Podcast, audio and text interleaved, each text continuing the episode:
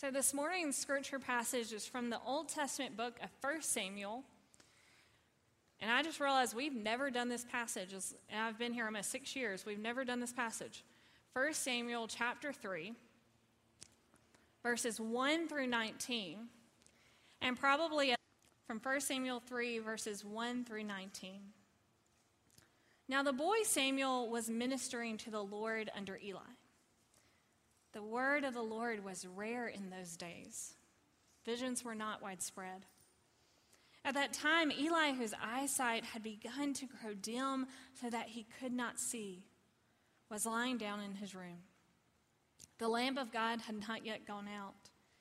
And Samuel was lying down in the temple of the Lord where the ark of God was. Then the Lord called, "Samuel, Samuel." And he said, "Here I am," and ran to Eli and said, "Here I am, for you called me." But Eli said, "I did not call. Lie down again." So he went and lay down. The Lord called again, "Samuel." Samuel got up and went to Eli and said, "Here I am, for you called me." But Eli said, "I did not call, my son. Lie down again." Now Samuel did not yet know the Lord, and the word of the Lord had not yet been revealed to him. The Lord called Samuel again a third time, and he got up and went to Eli and said, "Here I am, for you called me." Then Eli perceived that the Lord was calling the boy. Therefore Eli said to Samuel, "Go lie down, and if he calls you, you shall say, 'Speak, Lord, for your servant is listening.'" So Samuel went and lay down in his place. Now the Lord came and stood there, calling as before, "Samuel, Samuel." And Samuel said, "Speak, for your servant is listening." Then the Lord said to Samuel, "See, I'm about to do something in Israel that will make both ears of anyone who hears of it tingle. On that day I will fulfill against Eli all that I have spoken concerning his house from beginning to end. For I have told him that I am about to punish his house forever for the iniquity that he knew, because his sons were blaspheming God, and he did not restrain them. Therefore I swear to the house of Eli that the iniquity of Eli's house shall not be atoned for by sacrifice or offering forever." Samuel lay there until morning, then he opened the doors of the house of the Lord. Samuel was afraid to tell the vision to Eli. But Eli called Samuel and said, "Samuel, my son." He said, "Here I am." Eli said, "What was it that he told you? Do not hide it from me. May God do so to you and more also if you hide anything from me of all that he told you." So Samuel told him everything and hid nothing from him.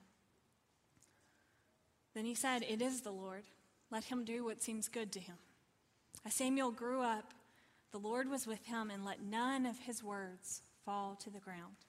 This is the word of the Lord. This is the word of God for us, the people of God. Thanks be to God. Amen.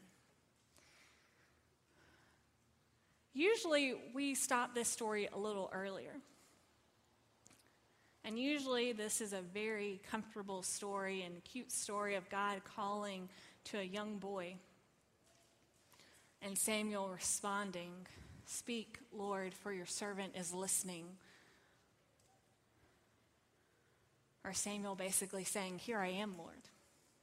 That famous hymn where Andy and Tim always joke that you have to sing, "Here I am, Lord," until someone comes forward to get saved.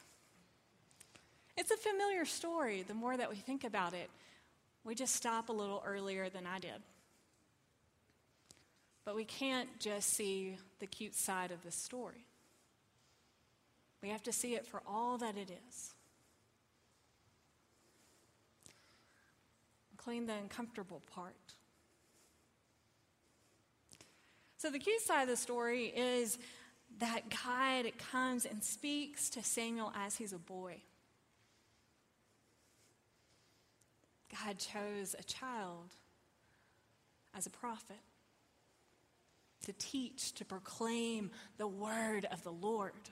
This beautiful reminder for us that the children here are not just the future of the church. The children here are the present of the church and also worthy of speaking the word of God. It's a beautiful story of God lifting up Samuel. And we all want to put ourselves as Christians in Samuel's shoes.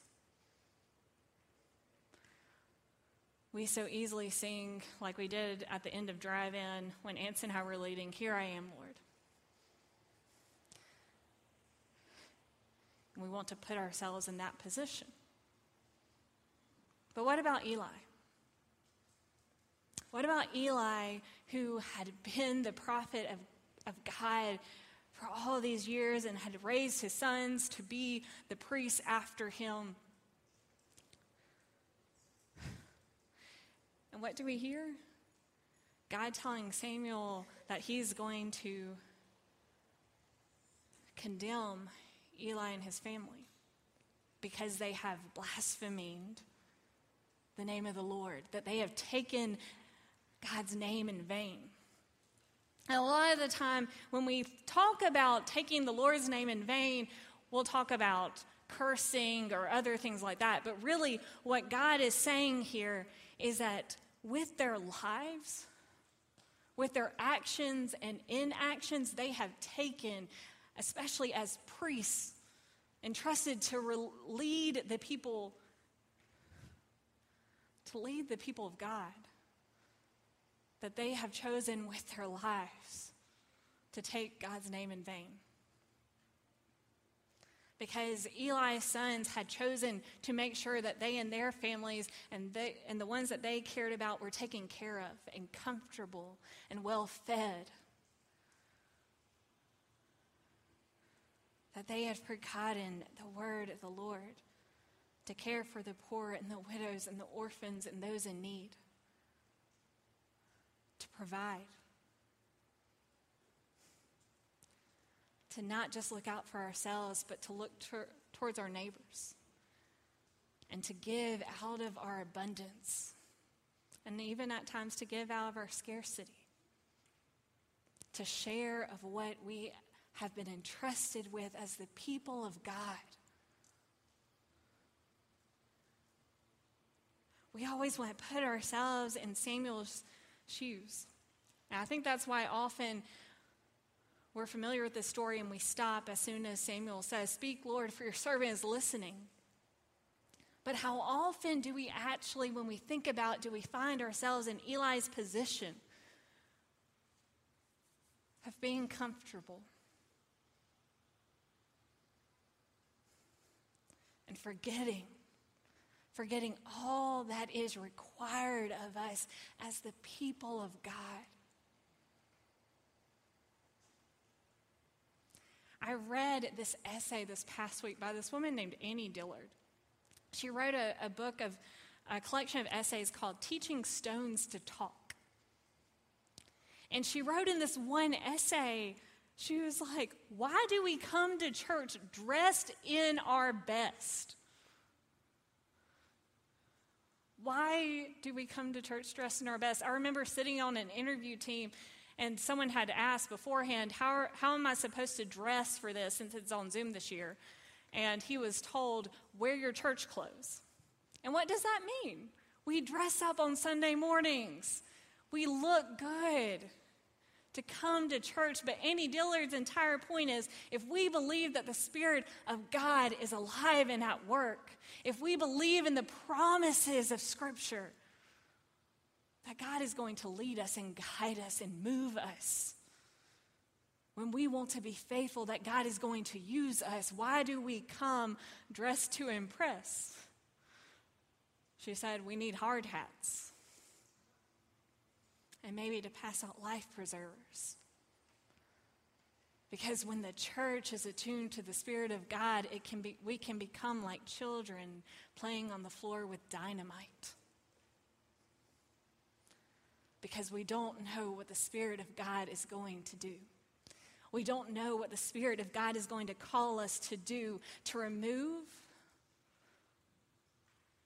to make a new way, We don't know what the Spirit of God is going to do, but we should always come prepared, she said, with hard hats in hand, ready to do work.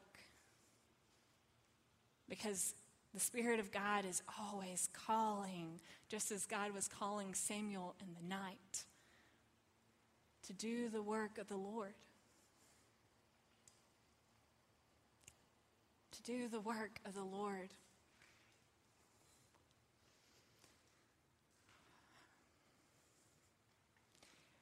We here together are the church that is St. Matthew's United Methodist Church. We are the body of Christ who has prayerfully discerned over the past 30 years in this location, or 31 years now, what it means to be the body of Christ right here, to reach out and share the life-changing love and grace of Jesus Christ.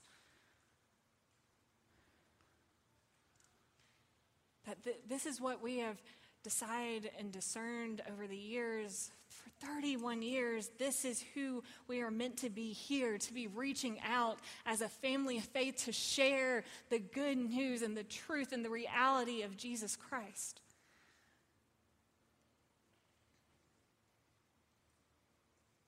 But what's next? Things are pretty good at our church. Last year, in a year with so much upheaval, we had this church family gave more faithfully than has ever happened before in this church's history. Ministries have continued. Outreach has continued. Even on Zoom, and finally in person, we have found ways to meet and to be together and to be the body of Christ. I know that Jason has a mission week planned this summer locally for the youth. There are so many different ways that this church has responded over the past year and the years before that as to how God has called us to be as this church family. The question is, what is next for us? So I talked earlier in the announcements about this new option for a capital campaign. And yes, at times we have to talk about this building because this is where we meet, this is where we come and do worship, and this is the building that we use to make sure that even this past year, that there has always been a home for the members of Alcoholics Anonymous and Al-Anon, the family members of those in AA, that there has always been a place for our weekday ministry, most of whom are not church members, that there has always been a place here for people to come who need a place. So we use this building for ministry. And over this next couple of months, this church family is going to prayerfully decide how we feel moving forward in terms of this building. Clergy don't have a vote. I don't want to vote. But it's so much bigger than that. This is why I want to remind all of us, is it doesn't matter what we do building-wise. Because we are the church, and we also have to decide what we're going to do with whatever building we have, with whatever space we have, with all of the gifts that we have, to be who God has called us to be here. Because within a 7-mile radius of this church building is 160,000 people, and at least 60% of those people are not actively part of any religious community. There's a whole lot of people right around us who don't know the reality of God, the reality of what it means to be a part of a church family. People looking everywhere but here for a place and for hope and for love. There are people all around us just waiting for us as this church body to figure out what God is calling us to do. God is calling to us individually. God is calling to us together as this church family. Do we want to listen? Because in some ways, it's going to mean undoing some things that we are doing or putting some things on hold. And no matter what we do, building or no building, we all need hard hats. And maybe some life preservers at times, because God doesn't promise us an easy path. God just promises us that He will be with us and will show us the way. The question is, will we want to respond? Will we want to follow?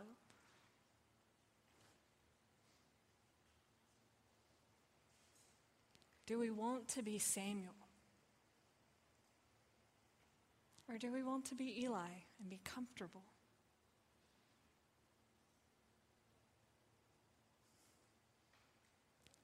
Who do we want to be? And how will we, as this church family, pray over these next few months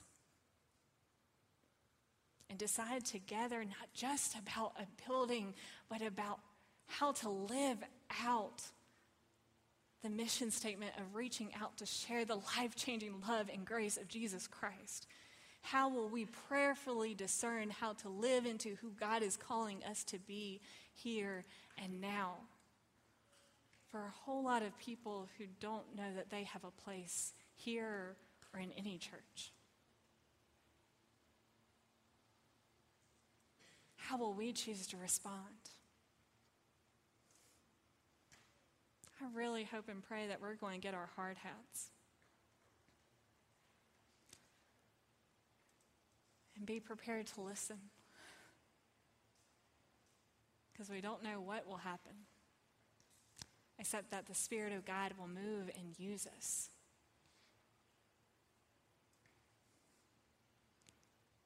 And wherever God moves, miracles happen.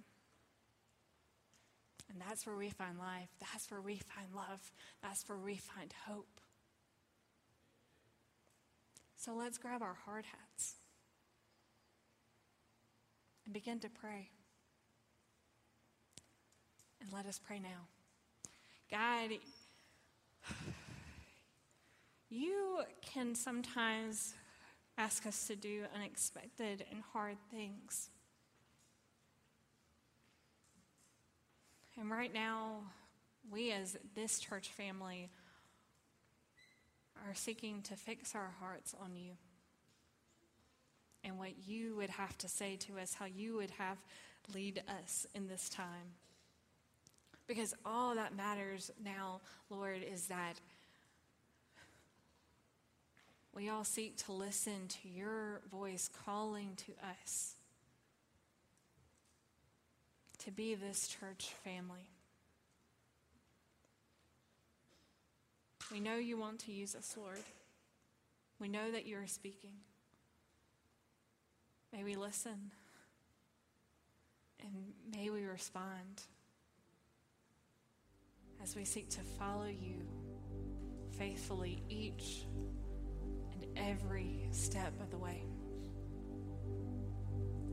It's in Your Son's holy and precious name that we pray. Amen.